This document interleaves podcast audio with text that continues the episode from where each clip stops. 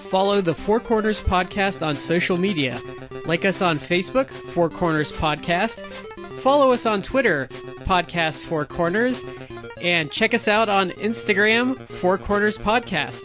You can also subscribe to us on iTunes and Stitcher. Don't forget to leave us a five star review.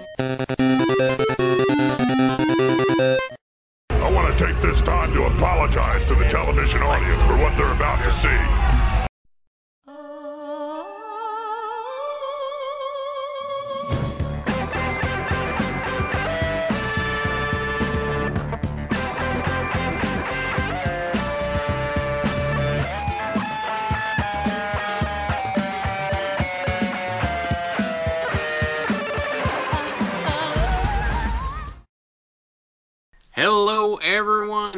Welcome to the Four Corners Podcast. I'm Shad here with Matt and Brad. Guys, how are you?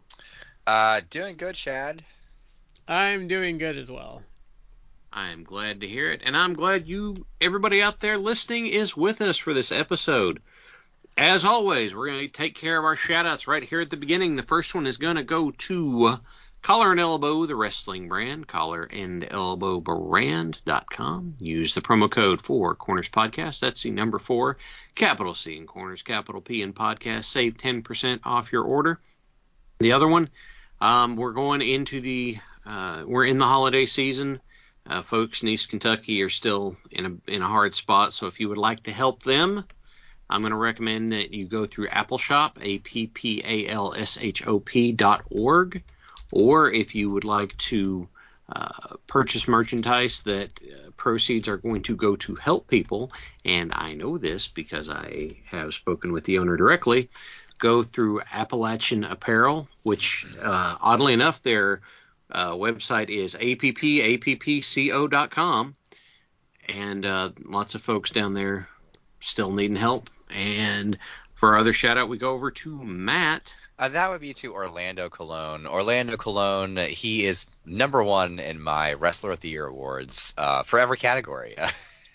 my Wrestler of the Year, uh, my Manager of the Year, my Tag Team of the Year somehow. Uh, I guess with, uh, with one of his cousins or brothers. Uh, rookie of the Year. I don't know how that works. I'm retroactively giving that to him. So That sounds like a segue. it is a segue. Brad, what are we doing tonight? So we this is part one of a two-parter of our end of year awards. Um, I know you're thinking, why are you doing a two-parter? And because we can't shut the fuck up when we do these. And um, generally based on our picks, I um I think there's gonna be a lot of talk about why we pick some things because I think it's I think our awards across the board are gonna be very different from last year, and I think like the landscape for each of us changed a lot this year. Yeah, yeah, I can. Yeah, can't argue with that. Um, so we've got a lot, uh, a lot to go over. Uh, what, Brad? What are our um, our categories going to be? So promotion of the year, wrestler of the year, tag team of the year, woman of the year, um, match of the year, comeback of the year, feud of the year, most improved, rookie of the year, angle of the year, promo of the year, stable of the year, and show of the year. All right. So we typically start with uh, promotion of the year. Um, this is a uh, well, this one's going to be a little interesting. So Brad, why don't you take off with this one? So um, my promotion of the year is Stardom. Um, do we want to? Do we want to? Do we want to give each of our promotion of the year and then discuss it, or do we want to like give a brief overview of why we picked it? Uh, why don't we just go ahead and do our, our reasons with what with our picks? Um, so you go on go on ahead. Okay, Um, so essentially, for me, for Stardom, um, they are a perfect promotion. They make some obvious booking mistakes, but when you talk about a match quality standpoint, um, almost every show features good wrestling. I think the booking is the right booking about 90% of the time. And compared to the other promotions I watch that would have been like in my running this year, which are AEW and Tokyo Joshi Pro, the Mhm. booking had far fewer warts than those companies had this year. Okay. It's funny you said that. Uh, I probably would also give Stardom as promotion of the year, and I want to give it to AEW, uh, but there was kind of like some stuff that they just kind of like went a little bit astray. They, I Ah. think they were poorly booked for about 80% of the year, and we can we can discuss that. I think after we all say this because I mean, for me, for me, I think this is a great year in ring for AEW, but I thought the Mhm. booking was terrible for a lot of it, and I progressively lost interest as the year went on. I think that there are reasons for that we can go into later, but uh, I want to give it. To, I wanted to give it to AEW, but I can't because I felt because of those I would I would not put it as the tops. I thought Stardom was a little more consistent with how the quality of stuff. Like not they're not perfect. Like they made some booking decisions which I would not have made, or kind of like you know scratch my head at some of that stuff. But I did overall think that they did a good job. And uh, it's funny you mentioned Tokyo Joshi Pro Wrestling. Like they're kind of a dark horse, but I would almost almost have put them as like the best promotion because they are they're like the little promotion that could, but they are pretty consistent with how they are booking some of the personalities there They- and in a good way because some of the personality it's like it's it's a, it's kind of like a very sports entertainment uh, type of promotion for a Joshi Fed, but it's just done really well. I, They but I they made a to Hmm? me they made like a shotgun in the face bad booking choice this year that has negatively impacted them for about six months.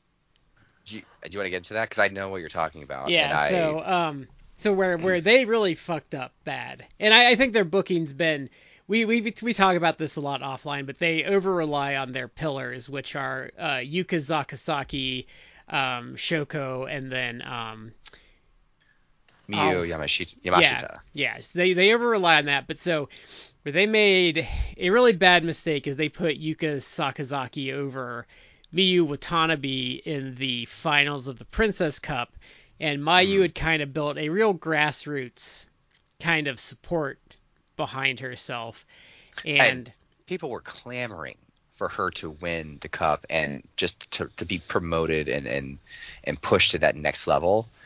And it's like it's Tokyo Joshi Pro basically just dangled. It's like, oh, did your hot new baby face? Okay, no, no, it's not her turn. It's like, but but no, like sometimes things happen organically, and you have to latch onto them. And maybe you can make like a bona fide new star versus like the same people that you always do. And that's I overall with Tokyo Joshi Pro, like when Brad says like they rely too much on the pillars, like that's the problem. It's like you have those three ladies, Shoko and Yuka and Miyu, and while they may all be like great workers, like because they are, it's also like you don't need them like the belt, the title belt, to only be given to those three. Like Yeah. they just trade it between each other. It's like it's it's it's too much. Eventually, people like me or Brad are like, enough. Like I've seen enough of this. I want something new, and people were clamoring for it to be uh, uh, Miyu Watanabe, and they just didn't do it. Like they kind of have given Miyu like a little bit. they gave of her the stuff. the Princess International title. Yeah, so it's almost like yeah, it's almost like the. It's like their like runner up, like trophy. It's like That's oh okay, the- well eh. That's the we want you to to wear something pretty to the ring, but we're gonna do fuck all with you. Mhm.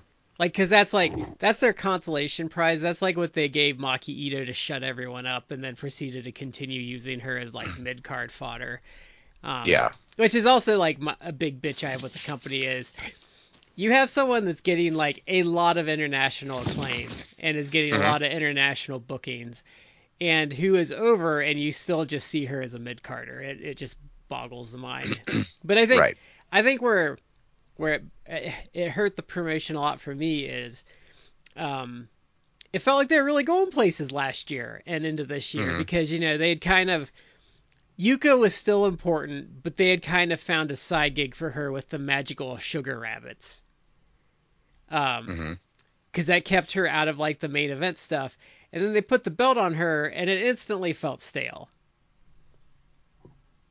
It did. Yeah, and I think I- it's and like they they you can see it in their attendance. It hurt their attendance. Like they had to bring in um Millie McKenzie and Billie Starkz to really even spike it to not even what they were doing a year ago at Korakuen and um yeah, I think they're just at a crossroads like cuz that's the problem I have is when you talk about on a show by show basis like when I'm watching it, I probably do enjoy TJPW the most because it's silly and goofy but they have like horrible booking choices. Uh, the stuff that is supposed to be silly and goofy is, but in a very uh, endearing and funny way. The stuff that's supposed to be more serious is in a in a at least a very well worked way, but not necessarily a well booked way. Um, and I will say the production values for like their big shows, they've they've and uh, I think it's like Cyberfight, right? That owns the parent company, Yeah. like that that owns. They actually they seem to put legitimate like production values or money into like at least the big shows because they actually look the big shows look quite well.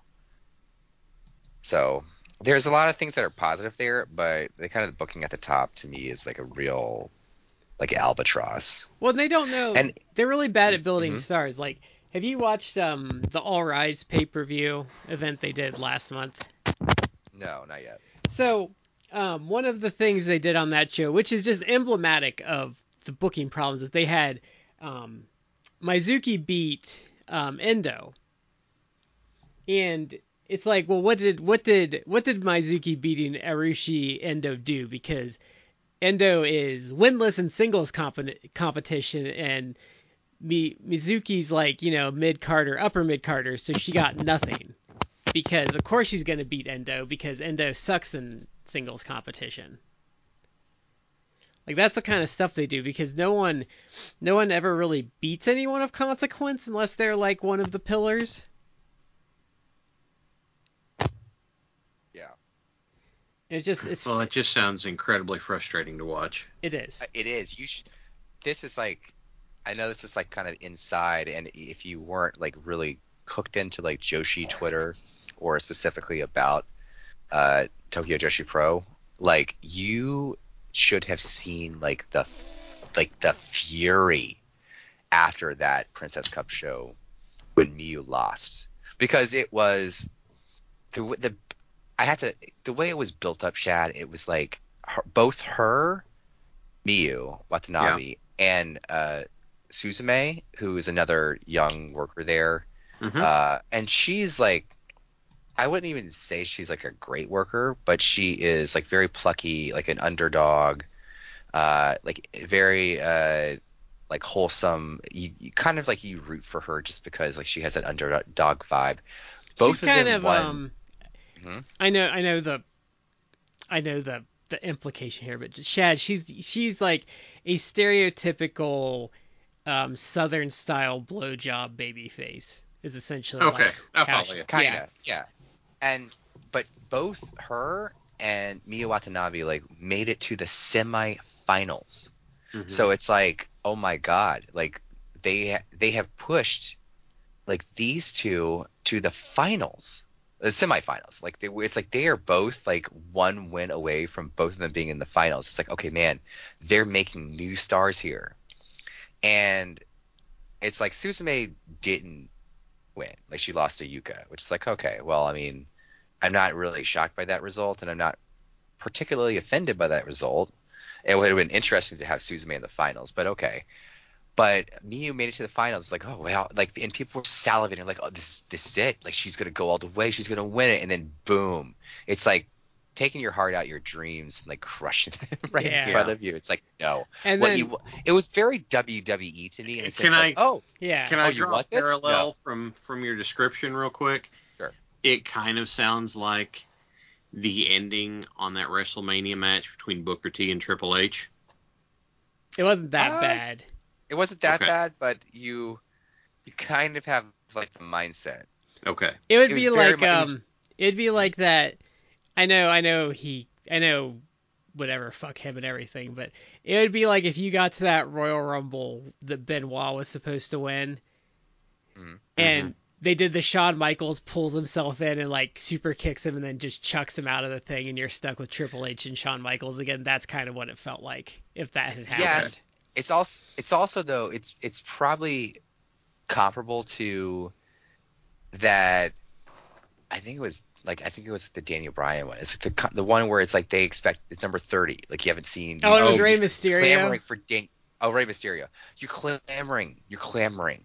Like oh, it's gotta be him. It's gotta be him. And then boom, it's like Batista. It's like what the fuck is this? Yeah. Yeah. and the the whole the whole crowd just like sh- turned on the match and shitted on it because Yeah. it's like it's so it's it was very WWE in the booking in the sense that it's like oh we know you want this but no we're not going to give it to you And and the worst part is at the end of that All Rise thing, uh, Mayu Yamashita came out and challenged Yuka for the one four show, yeah and it's like, oh fuck, goddamn, again. Awesome. And I don't even dislike any of them, but it's just like, like um in in Stardom, like the big feud that's gone on and off, and it like has a story to it, and they keep meeting up is Syuri versus Utami, which we watched one of the matches on here. Mhm. and they they've wrestled like four or five times, but the difference there is Stardom does enough between their meetings that you don't feel like you're getting beaten over the head with it. We don't have John Cena versus Randy Orton for the last time. We swearsies it's true. Pinky swear Right. this time. And they have like enough they have enough like moving parts that doesn't make that feel like like I'll use a good example of of Stardom this year with Syuri because Utami just beat her and proved that she could beat her. But they also have Risa Sera that has kind of had the kind of got her one over on her in the five star Grand Prix and unsuccessfully challenged for the title.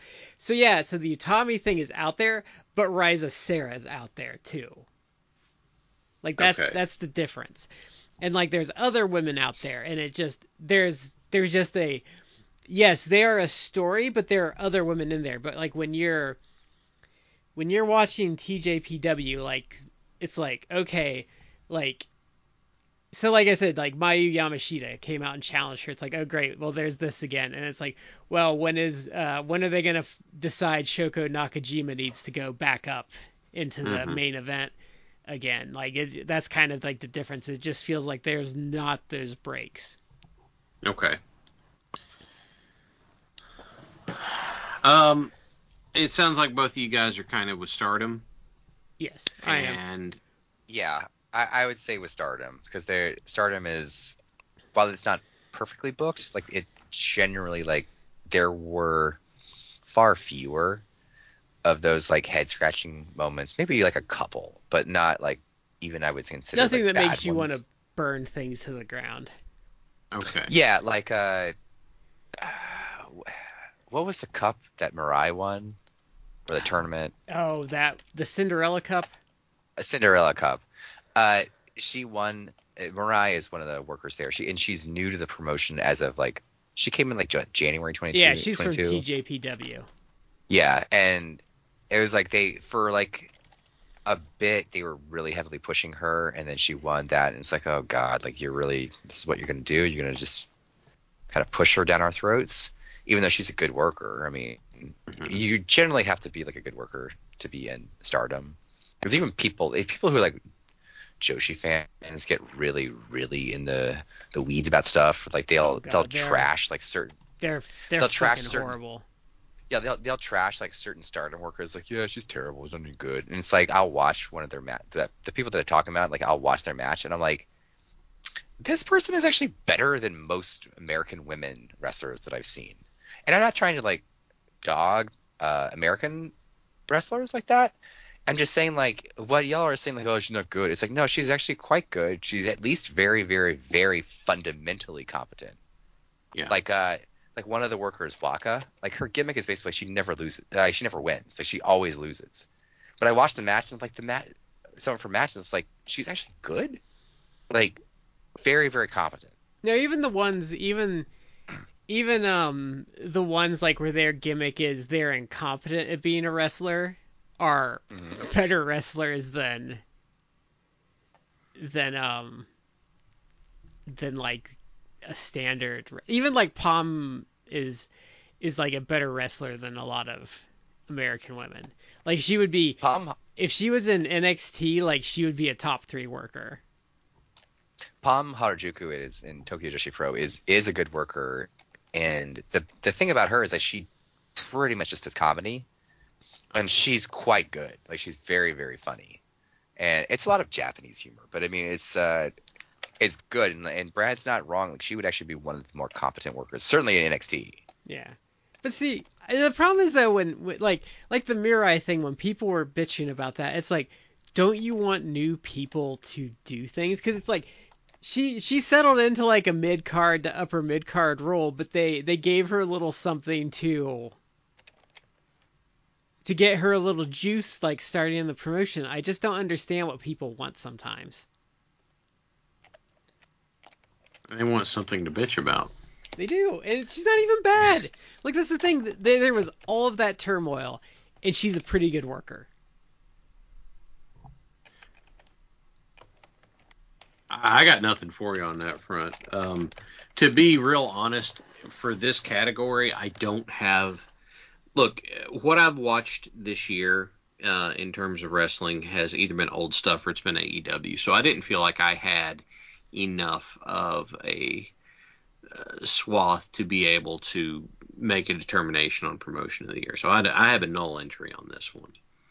Um, it, it's not that I don't care. Just, I did not feel that it was. Um, I didn't feel like I had a justifiable enough opinion to have one here. So, know, It's that, hard. that- that's what I got on this It's hard with Japan because like with Stardom, I'm not. I'm not- I don't mean it to sound like this, but you have to work to watch Stardom because Stardom is not an easily digestible TV show. Like there are points where if you want to keep up with it, you've got to watch a couple shows a week and you know stay on it. Know what's going on and track Yeah. it and when the And- world turns and Well, yada and- yada yada. And I mean, it it and TJPW are actually way more English friendly than any Japanese promotion ever used to be. Like even um Stardom subtitles their promos. Okay. Um and so like you know they they do graphics with their names like the big shows usually have some English commentary on them. New Japan's the same way now. Like it's very English friendly. Like you don't have to sit there with um like if you watched Ice Ribbon or something, sit there with like the match listing to know who's who. Like it's it's a lot easier. Well, that's good. That's good to know. Uh, but yeah, I, I just I didn't have an answer on this one because And- it's just AEW didn't deserve it this year in my opinion. Cuz well, I, we'll we'll get around to that. I think. cuz I think Um, I think I think what what we can say are some of the biggest sins that they did booking wise this year is the TNT title was a mess. Um, they they screwed the pooch on Wardlow, big time. See, here's here's the thing that I'm going to say about this is, and understand, I'm not making excuses. I'm looking at this and saying, okay, these things happened, and it's a reason why, but there probably should have been better adjustments. So the whole thing around Wardlow going over MJF was supposed to be his big big springboard, and then we had the whole weird MJF thing happen. Um, Yeah. other weird booking stuff. A brawl out, right? Like screwed up all kinds of stuff. People getting injured, especially around Forbidden Door, especially screwed Forbidden Door up. And uh, Thunder Rosa, you know, getting hurt, screwed that. Like there was a lot of stuff happen that wrecked a lot of plans for them this year. yeah, but and- they but like if you look at like when CM Punk got hurt, they actually that actually righted the ship because they had to change up stuff and they figured out like oh this stuff we're doing isn't working, and that's when well, they that's kind what of I was to say. righted the ship. But like before that, they were way off rails, and it wasn't What just was gonna because s- of Punk either. what I was going to say is that there's um, for some of it they were able to adjust, and then others they weren't, and so and then we also have to take into account that it wasn't that long ago that you know Tony Khan's trying to run a wrestling company at the same time while his mom's in the hospital from having two massive strokes and wasn't sure if she was going to live or not. Uh, yeah, he's going to be a little distracted. Yeah, but And that's when you that's when you take aside people and say, hey, this is going on. I need you to pick up the Right. slack instead of being. And I mean, I know it's hard. I'm not trying to criticize him because it does suck when your parents are hurt, but you have to, like you. That's when you have to say, hey, um, I like that's when you call in like Chris Jericho and a couple guys and say, hey, like help me fill in the gaps here. hmm Or hey, go over these book, booking sheets and make sure it makes sense to last week. Yeah, there. I do not like. I will say outright, I do not like uh, the idea of a writing team. I don't like it. But the idea of having a head booker and then a booking committee where you're like, okay, this is where we're going. This is how I want it to go. This is where I want it to go. I need you guys to make it happen. I need this guy to come out of it looking like this. I need this guy to come out of it looking like this. And then you turn to Christopher Daniels and be like, look, I I'm going to trust you with this. Can you make this happen? Yeah, okay, yeah, I can do that. I don't even think you need like that much. I think it's just like, hey, this is what I want to book for this week. Poke every single hole and point out every logical fallacy you can find in like my work. But if you're if you're like the sole booker for it and you're you're getting that kind of distracted with for instance family stuff, I would think that having some other people to lean on to if Well, yeah, for definitely. no other reason to to be able to kind of maintain until that that's what I would want. But And he has better people than like the Bucks and Cody around who botched the early booking. yeah, yeah, the early booking wasn't really going, so And I think he's a little gun shy about that, but he has people he can lean on that have sense now. Yeah. Um, yeah, it, it after after that early discussion, I can see why he would be hesitant to do it, but he's got some people that I would say, Or even call know, up like um even just call up Super Dragon and be like, "Hey dude, you want to you want to come spend a couple weeks in Florida and like help me out with some stuff?" yeah, it, it- some booking assistance or something like that. Yeah. People who are going to help you with stuff. I would advocate for that in a big way because I'm going to look around and go, okay, what am I missing? And they're going to go, oh, this stuff right here. I'm like, all right, we need to fix that. My end game is this. Can you I- help me get to that point? Yeah, I can help you get. Okay, great. That's what I need. I actually think Bill Watts was really smart with this. So what he did, and he's talked about this in shoot interviews, which was, in his opinion, a booker has about two good years, and then they're like they burn out. So what Watts would do is Watts would Watts would just bring someone new in every like six to eight months and let them book, and he would just have final say over it. So like Bill Dundee came in, booked for a while. You know, some other guys Yeah. booked. Ernie Ladd booked for a while, and he would just change it up. He'd he'd change it up so some new guys got some heat and stuff, but he just kept final say in it, so no one got burned out and like the promotion didn't get tired. Yeah. Uh, I mean, for everything you can say about Bill Watts, the guy knew how to run a wrestling company in his time. So Yeah.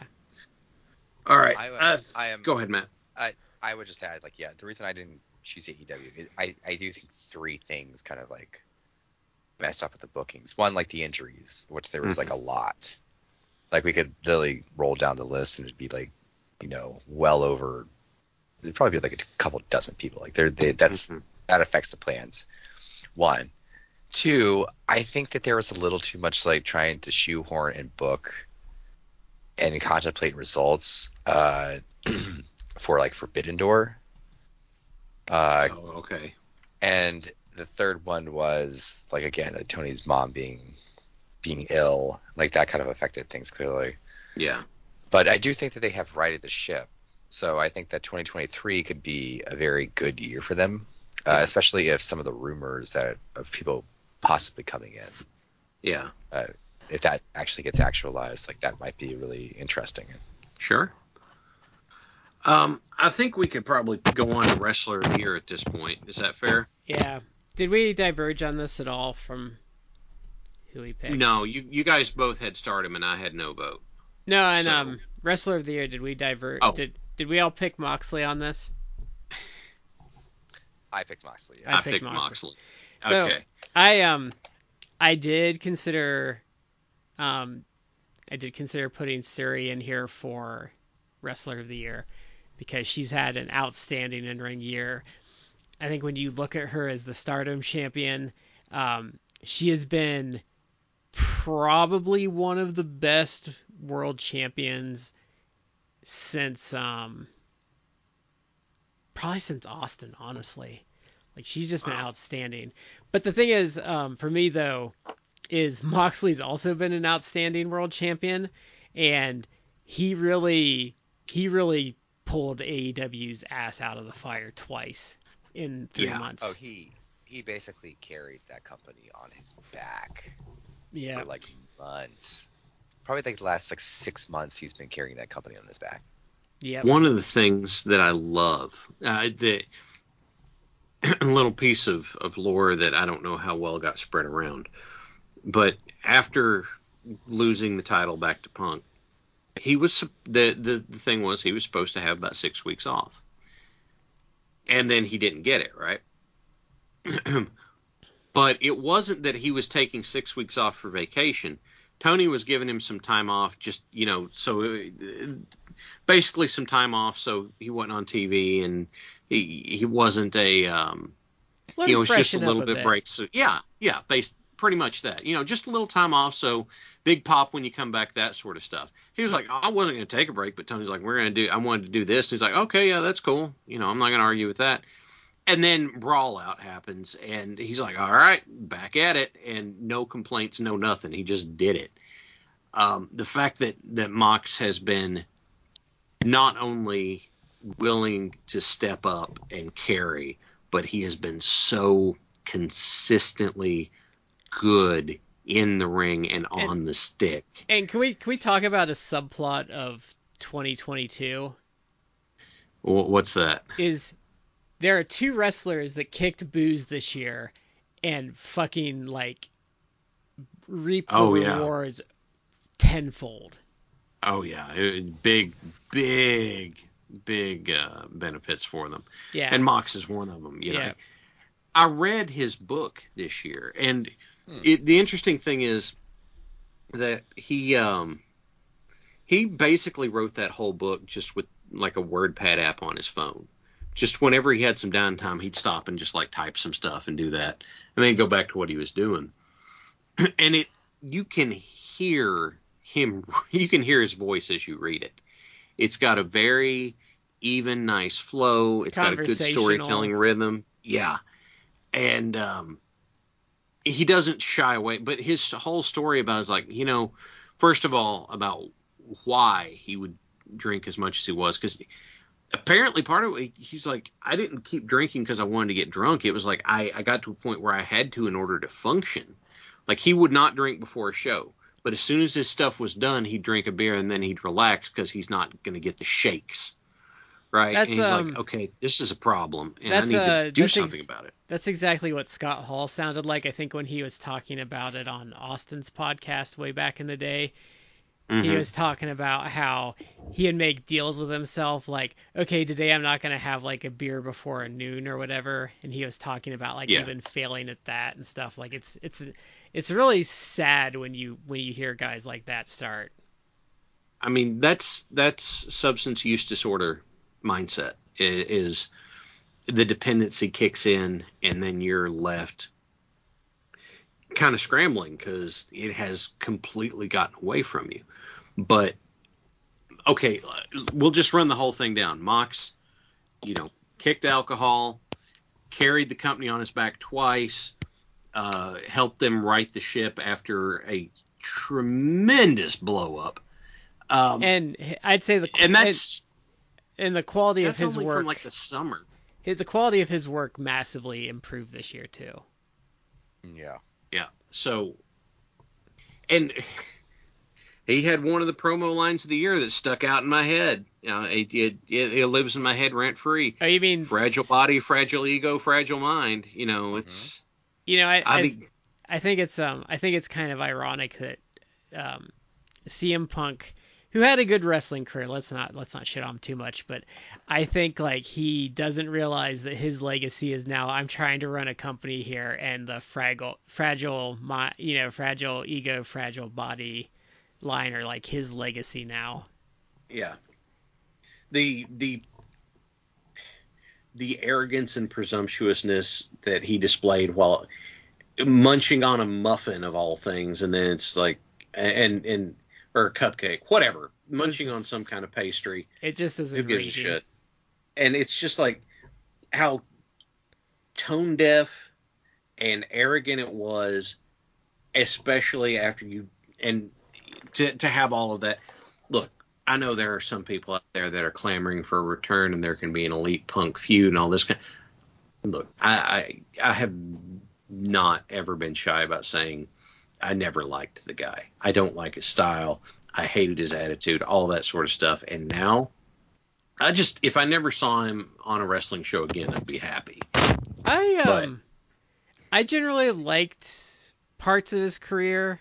Um, there are times I liked him a lot, but I I do not have any interest in seeing him back. Like you can, he was a he was a net detriment to everything in AEW. Like you could tell instantly by um, the news sites that the locker room improved like the second he was gone.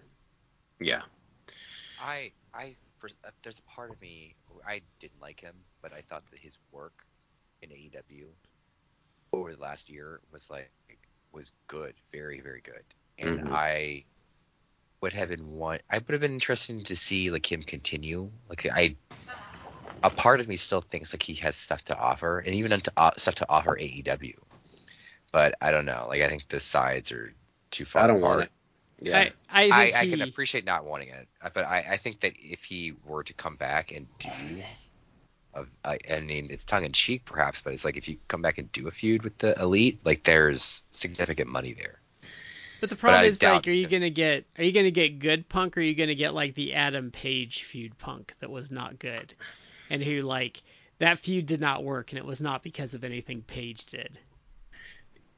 Hangman Page was my other choice for wrestler of the year. Like he, there were I had three, and Hangman was one of the others.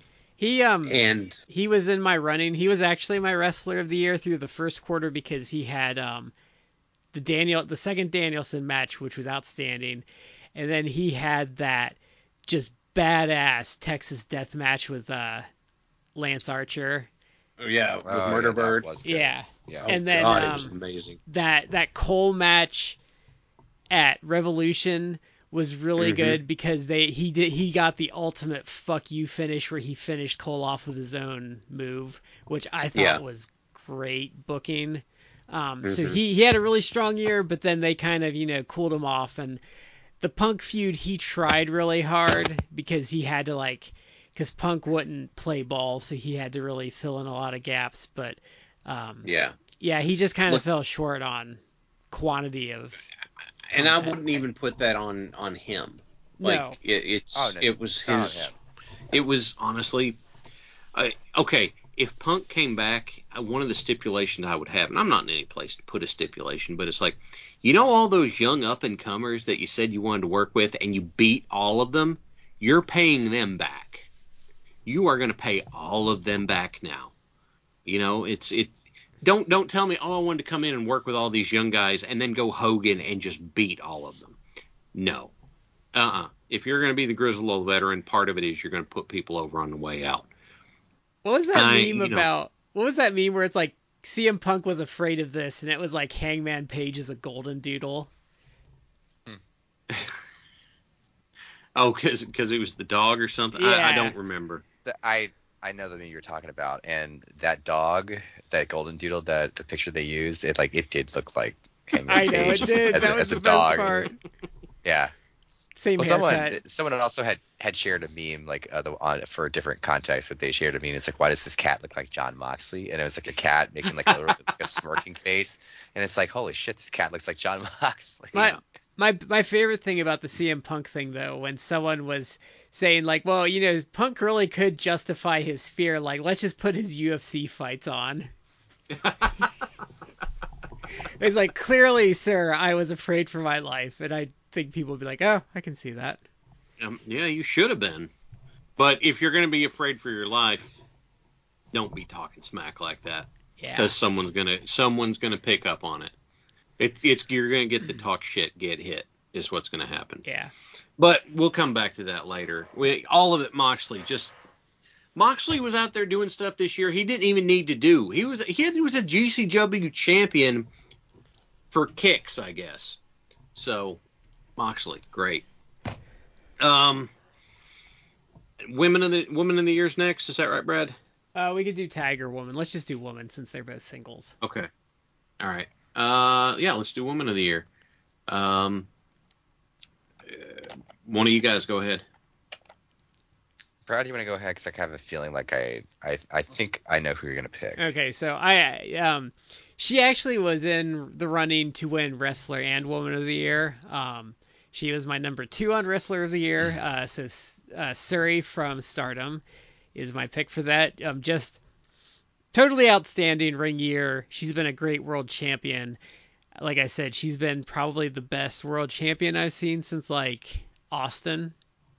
Mm-hmm. Um, just a just an absolute good ace. Pretty much every one of her title defenses has been good. Uh, she got her own stable this year. Really like um, just a top level, just a top level worker, and I don't think anyone else really touches her her work this year. I it would be tempting if you're just going on work rate, like Syuri might be the one. Uh, but I would not pick her because uh, you and I are kind of different. Like I think I actually find her a little, a little boring. Like I don't. I she's one like a very good worker, and I acknowledge that. But I just there's something about it. It's like it doesn't fully connect with me. She doesn't click all the way. Yeah, yeah. Uh, but I do think that she's great. So it's not like she's not amazing. Uh, and I thought like uh, first off, like I would not put anyone at WWE on this list. Not for Like, this no year. one. Yeah, I mean, obviously they have some good workers like like Io Shirai and Asuka, and I actually feel like some other workers there are pretty decent. But I would not give it to anyone from WWE. But I You- thought about giving like, do I give it? Go ahead. I was gonna say the- the other problem with WWE is like even if you're someone like Io and Asuka that are world class elite level talents, like they're never gonna let you fulfill your potential on a week to week basis there. Yeah. Uh, I thought about giving it to Toni Storm or Jamie Hayter because they were both great this year in AEW.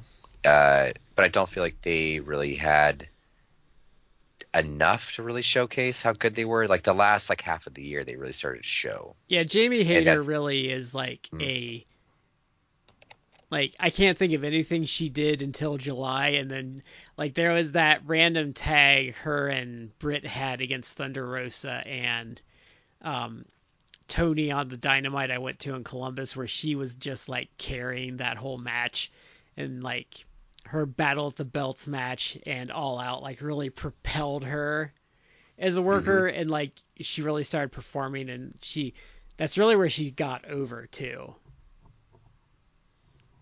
Yeah.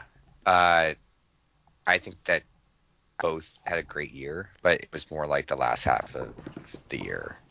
So that I mean that does count, but it, I would not I would not give it to them. The person I'm actually choosing is someone from Stardom. It's because I think she's both a fantastic worker and has like that dynamic personality with a lot of charisma, and that's Julia. Uh, I personally feel like she I think well first off I think she's going to win the the the red belt which is the highest belt in Stardom. It's like it's a world championship essentially. I'm pretty sure like she's to win that off Syuri.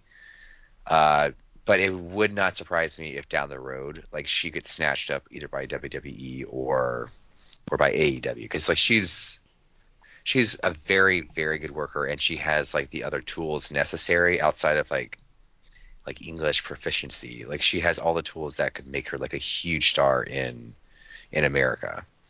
Like with one company. I mean, she's it's like it's like uh Shida. Like Shida got over in part because she's a good worker. Uh now Shida's like obviously based here and has some degree of like English. She's like been learning English, but like I think that she can clearly like become like a, the next big thing, Julia. So we'll see. Like I I would love to see her in AEW, and maybe like her heart is like to be in Japan.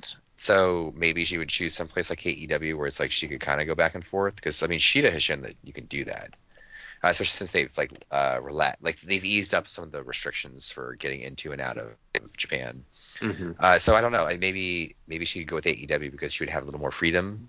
But uh, if she's signing with WWE, like I I'm kind of down on WWE, obviously. Uh, so I would not like that as much. But uh, she strikes me as someone who could be like an Io Shirai or an Asuka, who like comes from Japan and from the Joshi Feds and is a great worker, and could they could actually like make her a bigger star.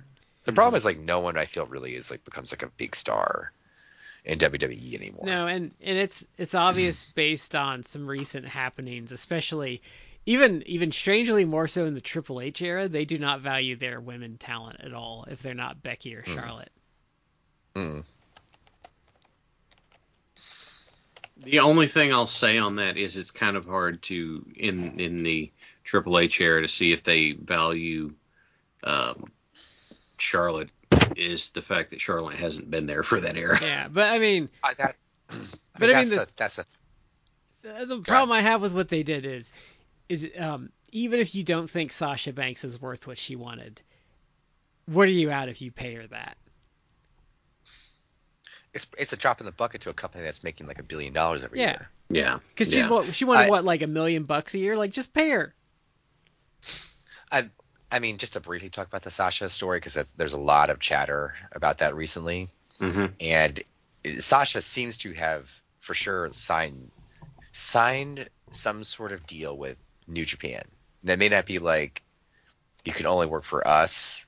It's uh, probably a for pay per appearance deal, and like It's probably a pay per per appearance. it's Uh, like we're so gonna use you on like three pay per views and like maybe an off brand show this year.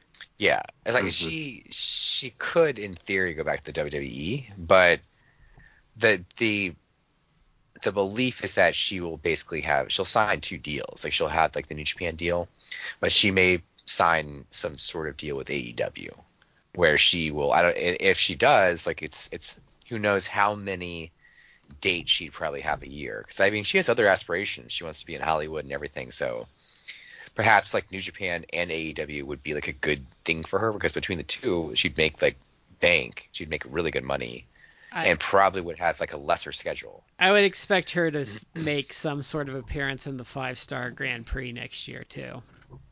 Yeah. Oh yeah, she. I think part of the deal is that she she was going to do at least like one Stardom show. Uh, she didn't sign with Stardom outright because like I guess Rossy Ogawa, who's the the owner of Stardom, like he couldn't pay her what she's asking for. Yeah. Uh, But, I mean, they're and I think that she's I think she's a huge star, and I think she's it's arguable, but I think she's like the biggest women's wrestling star at the moment. Excuse me, at the moment. I think but I think I only- I think I think she's Yeah. a bigger star than Becky is currently. Not when Becky was at her peak, but Becky's been very diminished since she came back. Um, Yeah. She is not I- what she I- was, and Charlotte's really Charlotte could be a star, but not the way WWE uses her. I but I brought up Sasha to you to kind of contrast the two because for the last six months, like Sasha's been gone, and so has Charlotte, and in that amount of time, like everyone wants to know, like, oh, what's Sasha gonna do? What's her next move? Like, oh, is she gonna sign with AEW? Is she gonna sign with with the Japanese promotions? There is all this talk about what Sasha is gonna do. I haven't heard a damn thing about Charlotte. Like I haven't heard anyone speculate, like, oh, when are we gonna see Charlotte again? Like, what's she gonna do next? It's like no one seems to care. I think Uh, um, Suppos- supposedly she's she's training in Mexico for her return, but I see. I think now I'm gonna I'm gonna slightly defend Charlotte because I don't necessarily disagree with you. I'm just gonna devil's advocate you a bit. Um, the reason why no one gives a shit about what's going on with Charlotte is because she's just gonna come back and instantly win the women's title and fuck up whatever's going on. Like that's what's gonna happen. Oh happen. yeah, peop- oh yeah, people are already like making jokes I've seen online, where it's like, uh, no, I can't wait for her to like win the chi- win the championship and go over Bianca at WrestleMania, and it's like, yeah, they'll they'll probably do something like that. Like Mhm. remember when she um remember when uh they sent her down to NXT to work with Rhea Ripley and then proceeded to never lose to her and then when she lost the title it was because Io pinned Rhea in like a three way. Like that's, but I mean, that's the kind of the thing. Like, there's no intrigue to her because even if she went to AEW, I think people would be intrigued for a while. But the second she wins the title, it's just like whatever. Yeah. Um, Um, so my my pick is um, my my the thing about my pick is that I have to go by what I've seen. Um, and for me, the woman of the year in terms of, of who I've seen and what they've done, um, I'm going to go with someone who's been successful in two promotions in two countries, that sort of stuff. And I'm going to go to Hikaru Shida for mine. Um, just she's everything I've seen out of her has been good. You know, she won the Wave title and she's doing AEW stuff. You know, it, it, I know it's it's nowhere near as in depth as what you guys have uh, been doing, but or been talking about. But look, I'm tired of Britt. Okay, um, Oh God, yes. I, I like I like Rosa, but she's out with a big back injury. Um, Toni Storm was good, but Toni had one. You know, Toni wasn't. I don't think she was around the whole year. she popped up Um, in March, I think. Okay. You know, Toni had to come in and kind of establish herself in that, and she It she was her a a good while to champ and stuff, up. but In the ring too, I think. Right.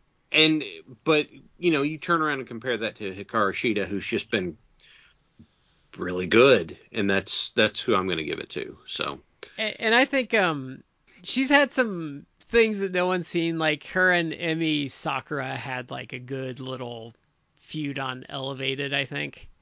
Um, okay, she's just been a solid contributor this year, and I think I think it is a tough year because like the women in WWE, I can't think of anything like that's gotten any hype that they've done, and like I think. I think if you wanted to do Thunder Rosa and Britt Baker, like that cage match they did was like a hot wet fart, like for how good it was and how it went over. it it felt like Britt was trying to take too much offense for a match that was supposed to be about her getting her ass whipped and losing. Yeah, I've I've talked to you guys before. Like over the summer, I did uh, like a convention show, minor convention that's like local, Yeah. but they had like a bunch of like uh, wrestling talents like show show up and actually do signings stuff like that. And outside of you know obviously a genuine legend like Sting, Mm-hmm. she may have been uh, Britt Britt Baker. She may have been the big the biggest line. Like she's legitimately a star Mm-hmm. but I don't particularly care for her. She's she- not getting the break that like Moxley was going to take for she just like a refresher. She's needed a break to refresh, and she she's had points where she's been injured, and during those periods, like I legitimately feel like her work has regressed.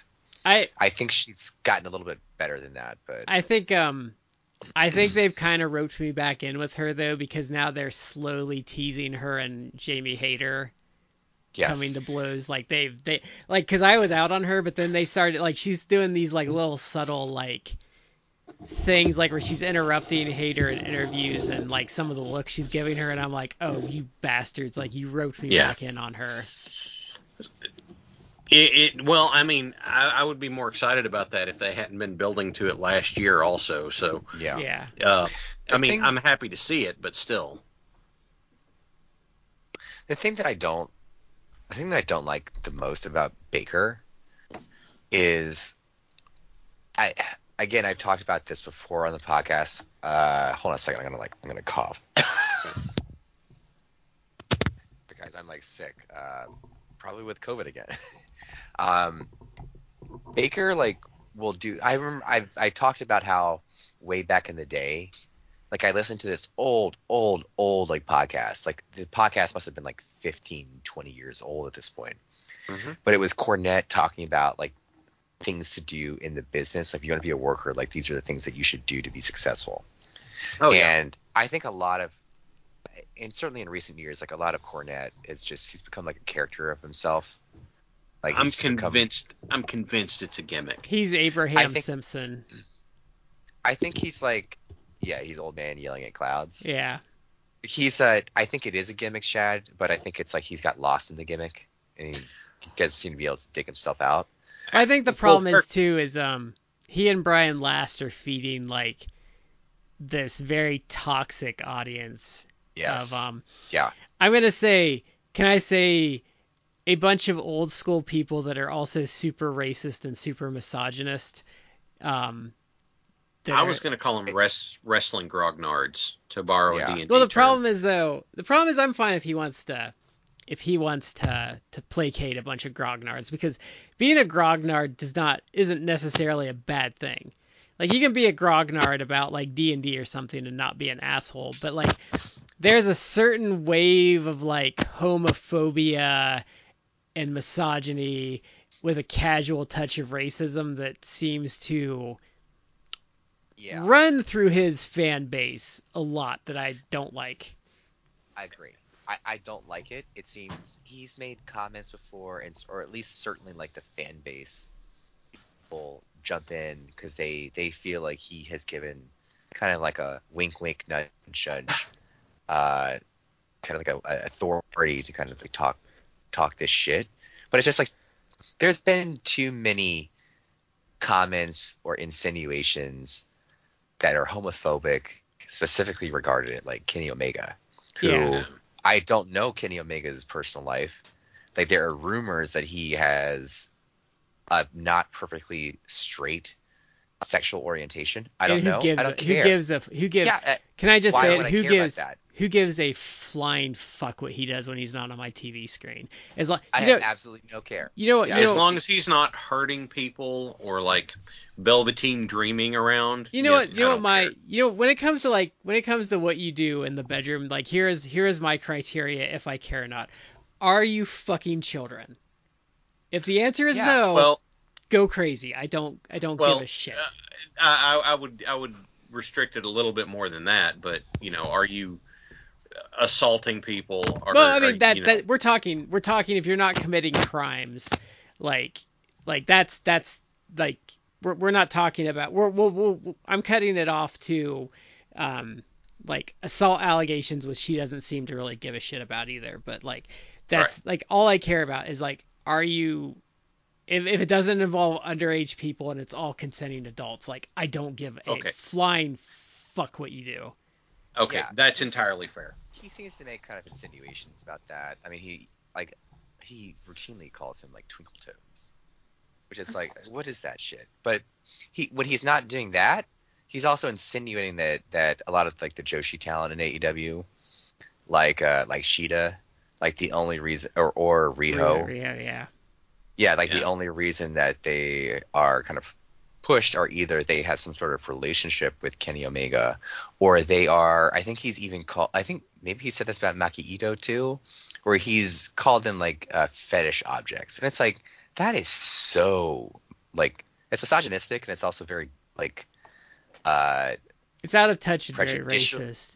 Like, yeah, it's what's the term? It's not I mean, prejudicial. say well yes but it's also like not it's almost like jingoistic but it's like specifically you're being like gross about japanese talent but beyond that um, xenophobic might be the word. xenophobic yeah xenophobic I was going to say Japanophobic, but xenophobic Oh, is probably the te- is the Yeah. technical term. and he's also made shitty comments that are homophobic or transphobic in nature about uh Nyla Rose now the and the tra- the transphobic stuff, I kind of defend him on because some of the stuff. This is where I have problems with online.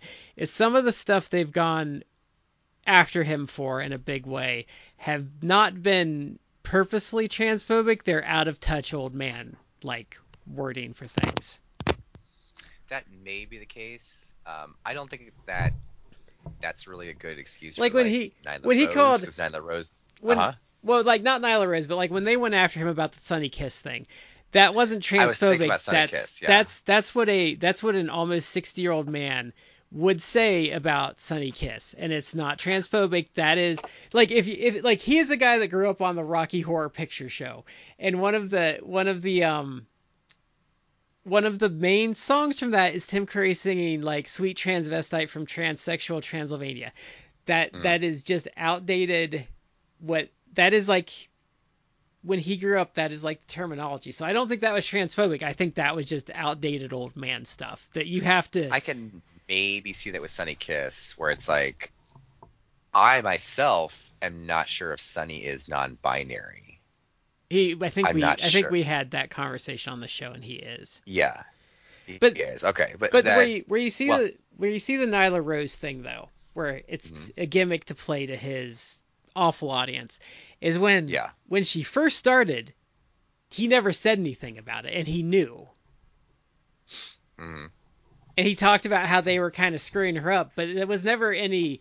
He knew what she, he knew that she was trans like in the beginning. He didn't care. It wasn't until his they had to start playing to his god awful audience that that stuff started Yeah, to kick in. and in. I'm convinced he is so so deep in the gimmick with the niche audience that he has that now he can't turn back or it'll blow the whole thing up.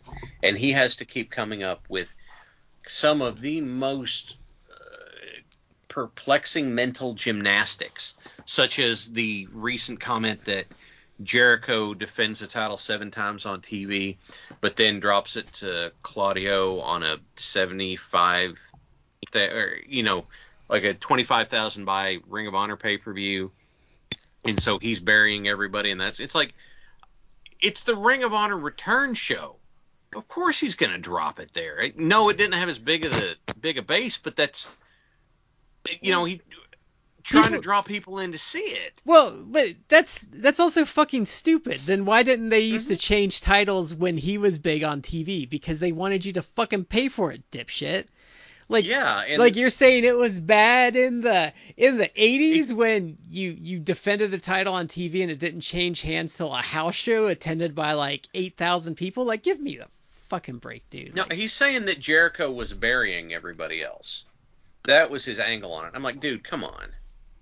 Seriously? Like that's what you're gonna go? That's the logical conclusion of the storyline.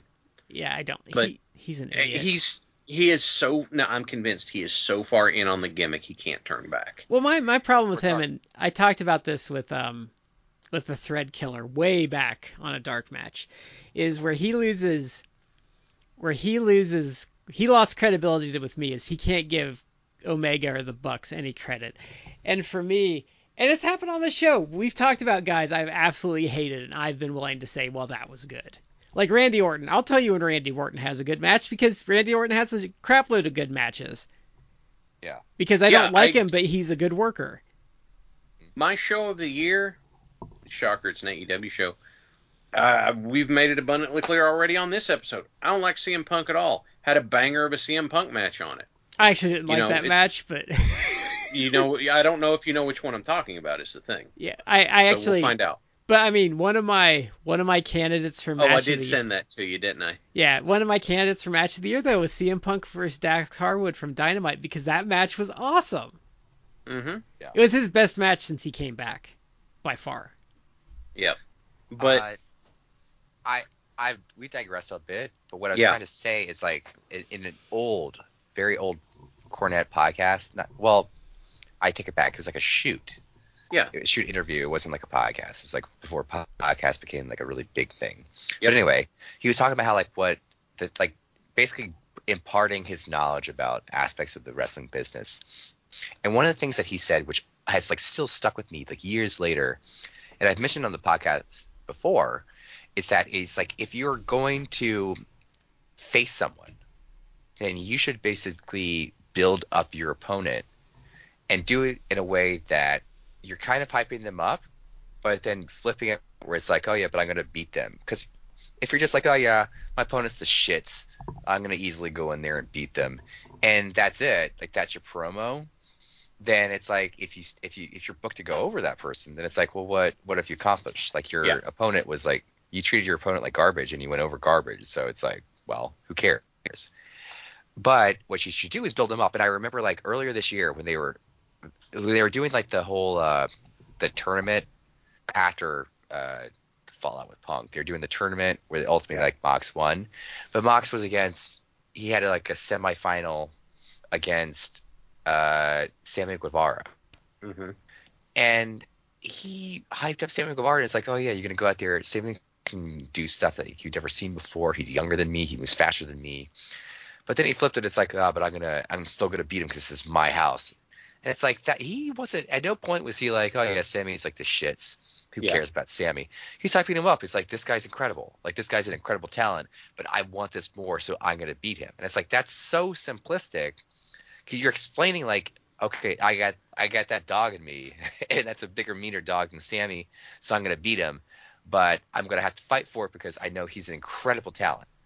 And that's like the thing that I don't like about Britt is that it seems that routinely like she goes up there and her opponent she when she's like doing promos and stuff like that she just shits on her opponent Yeah. that's kind of how it comes off to me and how a lot of it comes off to a lot of people If it feels like, you're just she's trashing your um, opponent without building them up Yes. it feels like it feels like especially this year she's chasing that dragon of that that dual promo her and Ruby Soho had on that rampage that was like really good where they were just dropping bombs on each other. And it feels Mhm. like she keeps trying to do that and it doesn't work because there's not that like touch of um shoot to it. yeah. She's trying to force it, and Yeah. I, I know exactly which one you're talking about, Matt, because my my favorite example on that was if you're going to talk smack about somebody, don't disparage their in ring stuff. yes Yeah, I, I think his his comment was, um, you know, we're going to go out and we're going to do this night. And you might notice our opponent's not here.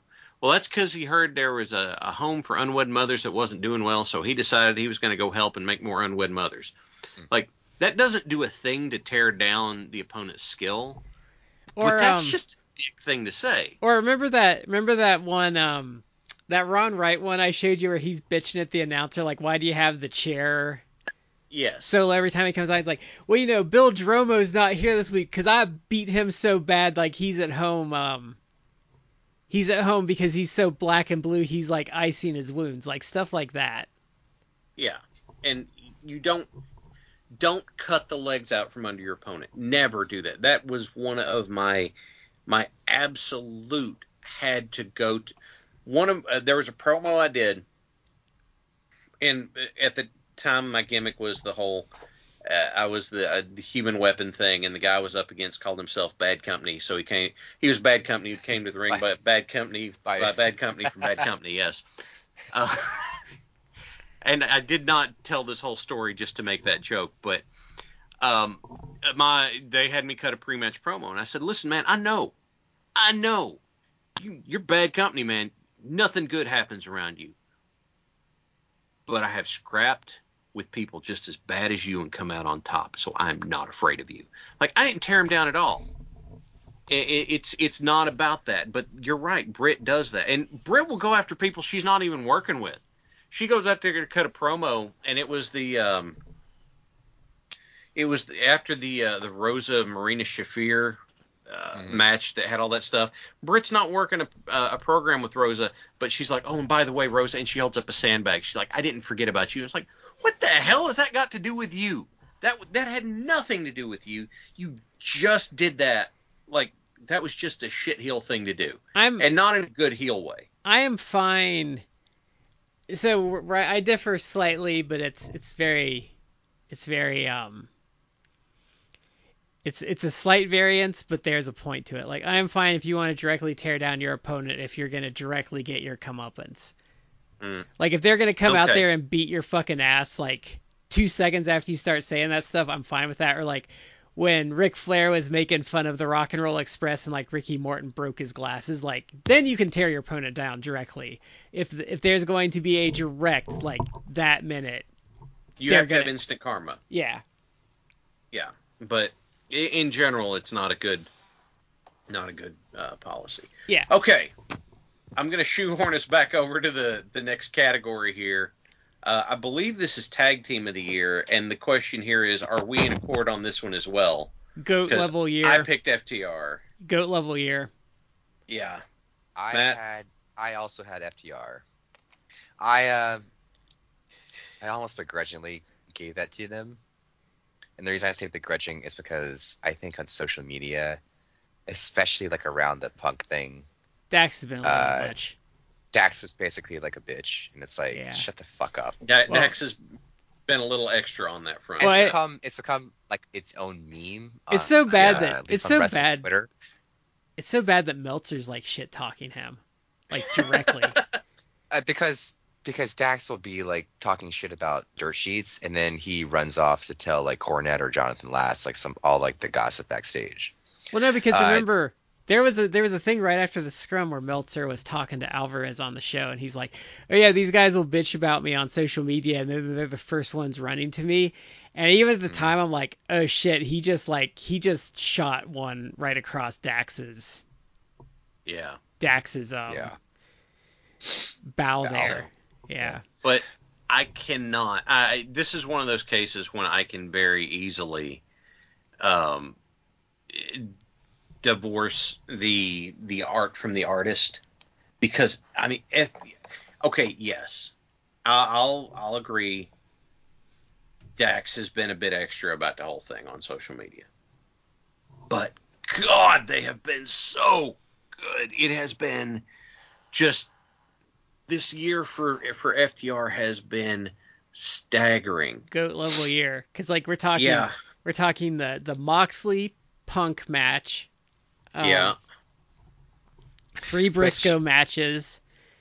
Um. I will say that the Moxley Punk FTR match, it's not my match of the year, but it was in that contention. Like that was like an incredibly good match. Uh. The Yeah. Bucks. The second Bucks match. Mm. Uh, it, yeah, uh, it, they've been in Them they've just- wrestling each other was really good. they have been Yeah. can't miss, and they were out for a stretch towards the end of the year because, frankly, like Dax had a torn labrum, and I, I'm I think um, That's Cash had something, and it's like, yeah, you guys needed some time off to heal up. All that and like let's of course not forget that they had a, a series of three matches against the Briscoes, which you Mm. can you can put those up with Steamboat Flair or Omega Okada. Like you can put those up there with those matches as like these are some of the best series of matches. Uh, where it's like obviously the same opponents of all time, like in the last like 35, 40 years. I had to after watching those matches, I Mhm. felt like I needed to go have a smoke. Like that's that's how intense those were. They got Um, better each God. time. It okay. So we said FTR, and that's for me. I'm going to use this to segue us into match of the year because I'm going to say FTR Briscoes and just pick one, any of them. Like yeah, I, I don't I don't live and die by Meltzer snowflakes because frankly he's he's got his preferences.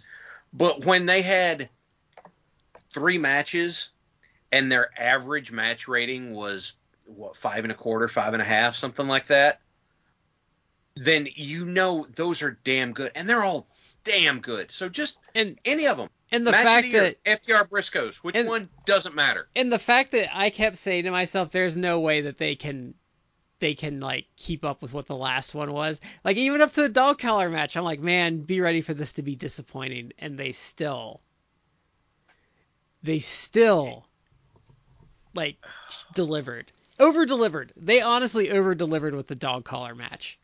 Yeah, Dax broke his ass. like that that match. They was, murdered a fucking referee. They did. I have. N- I cannot remember a time I saw a ref bleeding from a spot, and for the life of me, I could not figure out if he caught the chain wrong or if the ref bladed. Like if the ref bladed, he he nicked an artery or something because he was going. And I mean, the Briscoes have been around for 20 plus years. I've seen them in some really good stuff, and this might be the best work I've ever seen from them. It's so good. they had an absolute banner year. Uh, I'm trying to find his exact words, but uh, Jeff Hawkins, who I know, he uh, he follows us on Twitter. He's also part of like an observer group.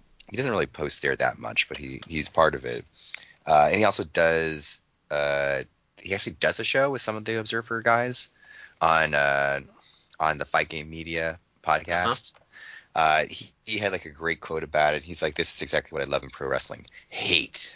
and it's like I, I listen to that I'm like you know what? Damn it that's right. Like that's some of the best stuff. It's like when it has that much emotion it's like you can convey it's like these these guys just don't like each other. They're gonna go out there and practically kill each other. Yeah. And it's like the But the- old school, and I think it's such a great dichotomy too because it's it's um it's these it's these super trained like refined pro wrestlers versus these crazy hicks from like the backwoods of like Maryland Mhm. that that, they- live on a chicken farm. They just went to town. One of the Briscoes took a in the third match in the dog collar match took a bump from the top rope to the outside on a stack of chairs. I think that was Mark because Mark's the crazy one. I the fact that you can delineate between which one's the Oh, they don't look one- anything alike. Yeah, I'm just in terms of crazy. Jay's the but- Jay's the pretty one. Let's go with that.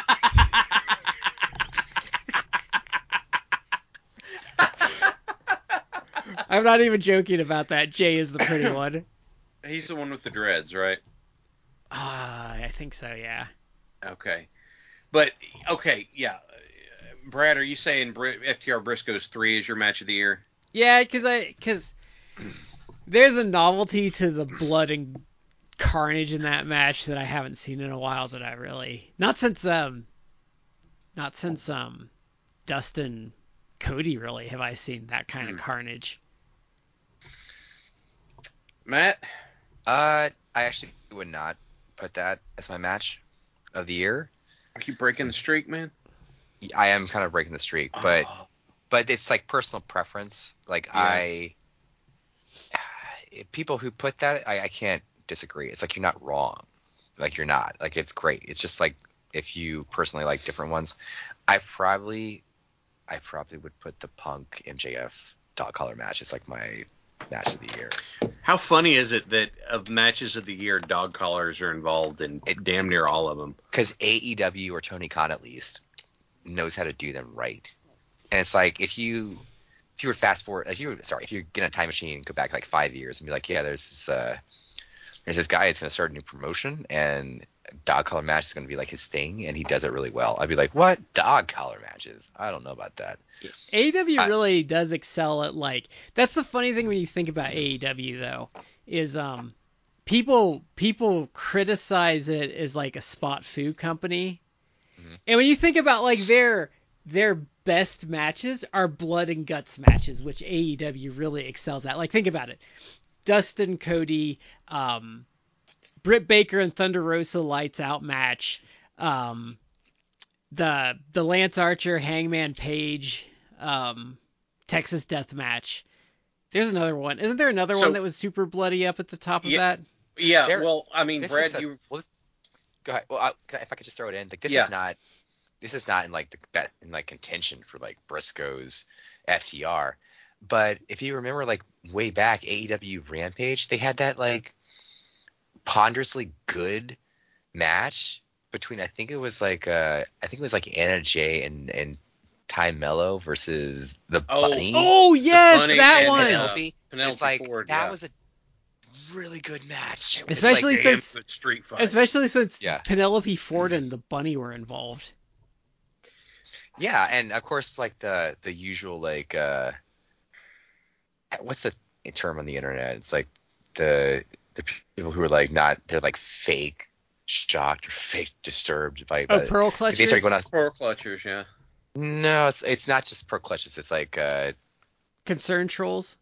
yes, like Okay. concerned trolling, and then it's like, oh, I can't believe they had two women go out there and and show blood. It's terrible. It's like, come on, come on. It's like, what do you want to do? Like a WWE where it's like, okay, let me let's have a girl like, you know, be seductive, and you basically base your whole like women's division and be like, oh, you need to be like her to the point Yeah. where you're like firing other female workers for not being like that, and then you then you turn around and fire the one you doing that because like, oh no, she showed like a tit on OnlyFans. Well, no, it wasn't OnlyFans. It was like some private site, and they're I, my whole thing is they're pissed off that she showed she showed them titties and they didn't get a cut of the money, or she gave it away Yeah. for free. I think that's the real problem with that whole Mandy Rose situation. But my thing is, I hate when they do that though because it's that it's that casual sexism you get from like the let's just call them the male allies online Whereas like they want women to be in these like pretty little boxes that don't act any different. It's really gross what they do. But if you want women's wrestling to be taken as seriously as men's wrestling, whether you like it or not, like they gotta bleed and like do. If they want to do that shit, let them do that shit. Like the finish that Anna Jay wrapped barbed wire around her arm to slap that sleeper on Penelope Ford was bad ass. and and like the thing that is, is such a spot. I was just like, holy shit, that's amazing. and you know they wanted to go hog wild with it because they went hog Mhm. wild with it. They did. They absolutely did. It- By the way, you mentioned blood and guts matches. If I was going to have an honorable mention here, it would actually be blood and guts from this past year because that was a hell of a thing to watch. It may not have been the highest rated, but for me, that was a hell of a watch. So, all right, deep breath. Uh, well, the problem is that this uh, my my choice is going to feed in on feud of the year. And uh, I'm just going to say FTR Briscoes because as much as I've been hype about this, it's like tag team of the year FTR, match of the year FTR Briscoes, feud of the year FTR Briscoes. It's like a goat level year, I, and this has been the defining feud for it. So Yeah, because I think um, I think that's it for me because I think Punk and MJF was in there, and I did like um, it was uh, it's a it's a meme you can look up the gif because it's hilarious, but the the Chad Wardlow versus the Virgin Cody like when they were getting like the straps because that's probably oh yeah, if if we had segment of the year is MJF losing his mind because Wardlow no sold the the strapping was the belt. hilarious. Because my wife watched I- that and she's like, "How did he not react to that?" And I'm like, "I don't know. he they worked it differently. They must have. I I, I wondered if they maybe like numbed his back up for him. I, I remember what it was, but it, I feel like I would spoil the magic if I told you.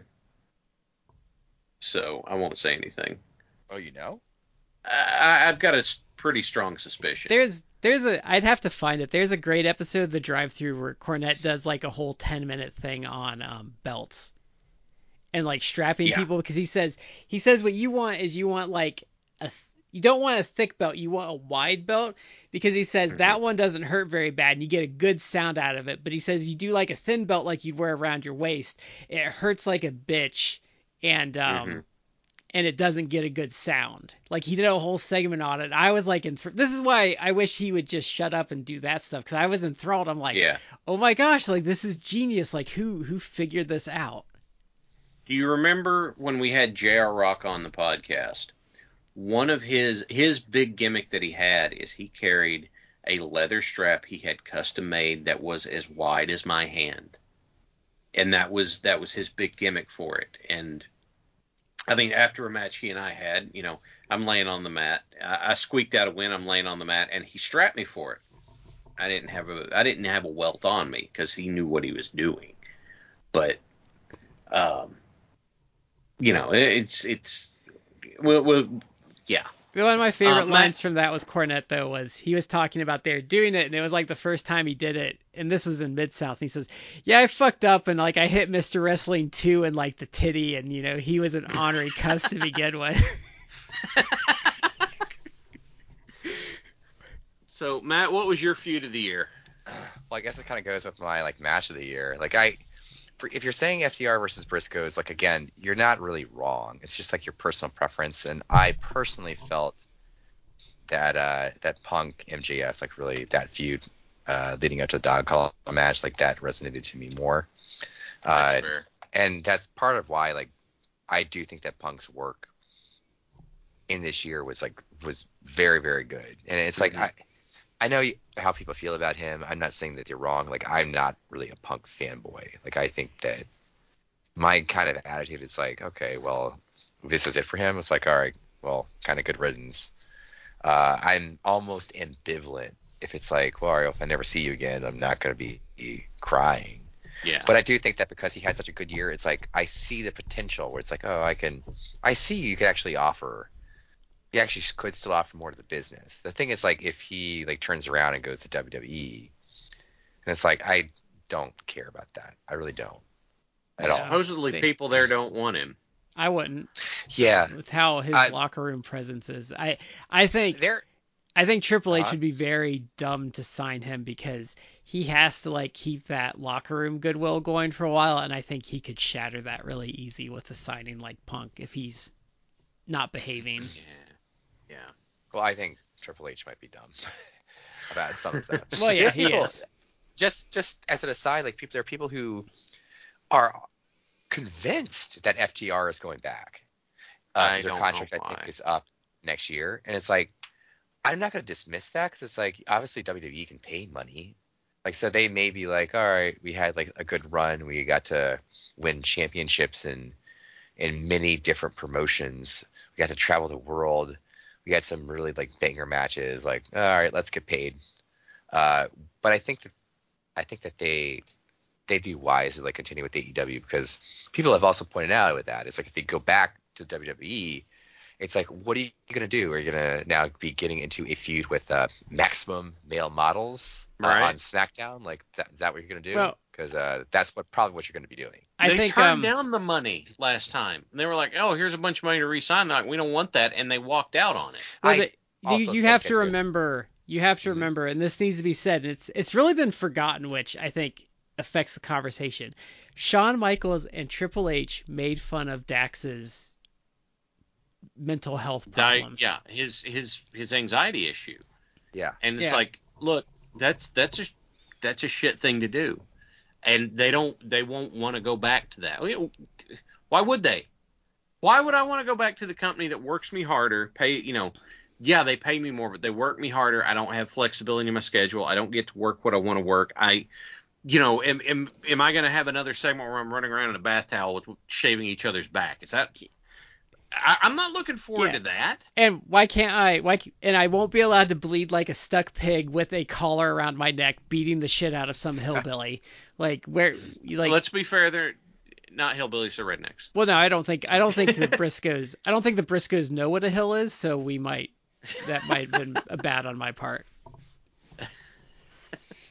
No, that's not true. They might go into the hills to get their moonshine and weed. Yeah. Don't get too close there, Brad. Um, okay, so, uh, wow, that is that is a lot to go through. That's promotion, wrestler, uh, woman of the year, tag team of the year, match of the year, and feud of the year. I think uh, I think we're going to break it here, and we'll come back with the rest of our. Can I mention one thing about MJF CM Punk before we go off the air? What's yeah, Well, so what I liked about that feud is I liked how they weaved in some real life happenings with MJF as a kid. Hmm and like that was proven on Facebook that that was a true thing. But I also like that the next week he came out and they hugged and MJF immediately kicked him in the balls and then just like beat him senseless with a ring. Mm. Yeah, because what good does it do to apologize for something that's 20 years old and is is that much of a hurt? It's like, yeah, like I'm not saying I do it, but I understand. Yeah, that was so I, I understand. I think that was a that was that would have been my second pick, I think, to Yeah. FTR Briscoes. I think that that's true. So, all right, that is our first set of uh, year-end awards. Um, and so uh, we would love to hear from you guys on social media. What's your feedback on our picks? Do you, do you think we're crazy? Do you think we're on point? Uh, hit us up. Um, yeah, Twitter and Instagram are our most active venues. And uh, so this is Shad with Matt and Brad. We've been in three quarters. You're in the fourth, and we'll be back next week with the rest of our year-end awards.